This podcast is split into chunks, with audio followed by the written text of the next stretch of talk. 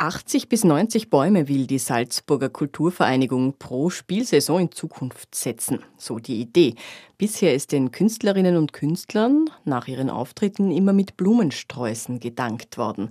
Ab sofort bekommen sie stattdessen Holztäfelchen überreicht, als Symbol dafür, dass in ihrem Namen ein Baum gepflanzt wird. Der künstlerische Leiter der Salzburger Kulturvereinigung, Thomas Heißbauer. Wir haben uns für die jetzt angehende Saison entschlossen, dass wir anstatt Blumen zu überreichen, allen Künstlern, ja, bisher hat es ja die Blumen, ich sag, für die Damen gegeben, für die Künstlerinnen, Dirigentinnen. Und wir haben uns aber dazu entschlossen, weil ich habe immer wieder Zuschriften bekommen, warum bekommen die Herren nichts, warum nur die Damen?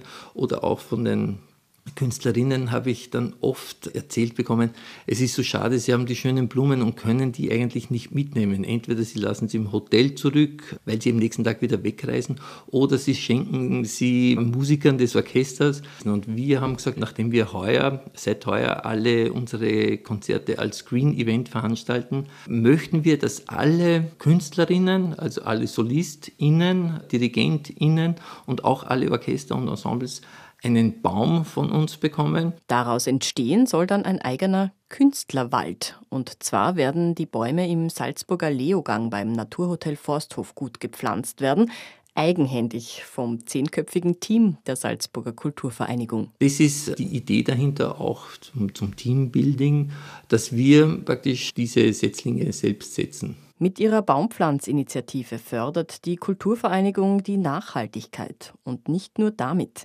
Die Konzerte der Kulturvereinigung sind mittlerweile, wie schon erwähnt, Green Events.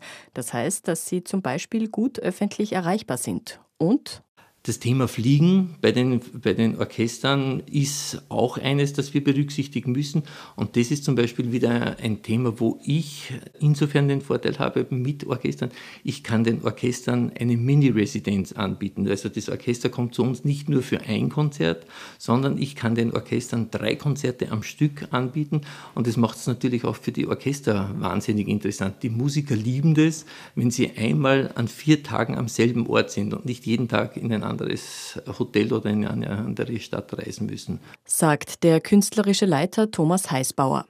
Vielleicht findet der ein oder andere Musiker während des mehrtägigen Aufenthalts in Salzburg ja in Zukunft dann auch Zeit, sich seinen eigenen Baum im Künstlerwald anzuschauen. Die ersten zukünftigen Bäume, bisher sind es Lerchen, sind jedenfalls schon symbolisch verschenkt worden. Den Baum Nummer 1 hat Martin Gruwinger bekommen, Baum Nummer 2 Armin Wolf und Baum Nummer 3 Peter Filzmeier.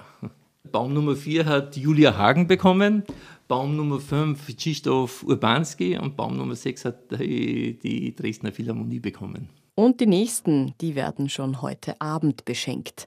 Dann findet im großen Festspielhaus die Swing Symphony statt, was heißt, dass das Bruckner Orchester Linz, die Lungau Big Band, der Dirigent Wayne Marshall und die Jazzsängerin Chanda Rule mit einer Baumpatenschaft nach Hause gehen werden.